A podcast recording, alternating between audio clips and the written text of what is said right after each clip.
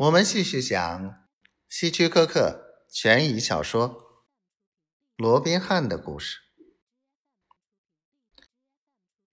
他面孔阴郁的瞪了我一眼，转身朝家的方向走去。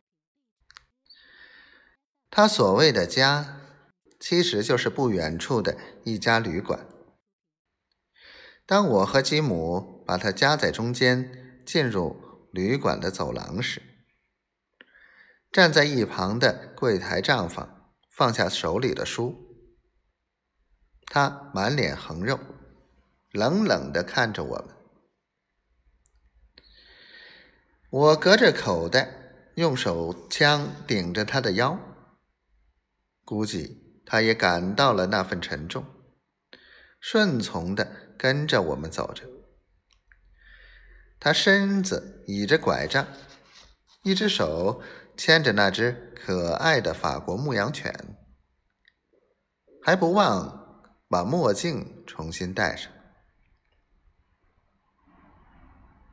Mandy 回来了，没事吧？那个满脸凶相的账房关切的问。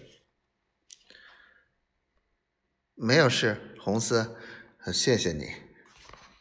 他平静的说，然后指指我和吉姆。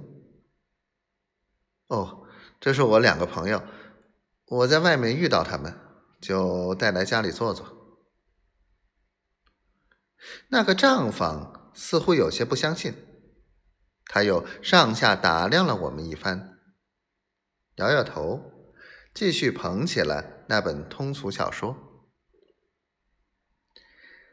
他的房间在二楼。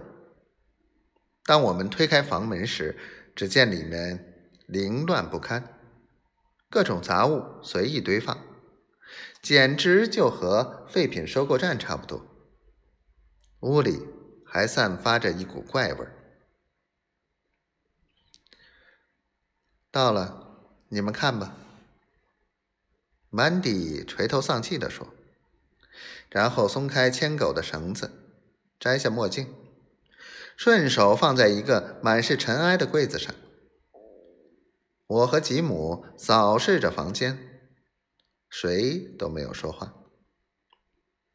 过了片刻，他再也忍不住，几乎是带着哭腔说：“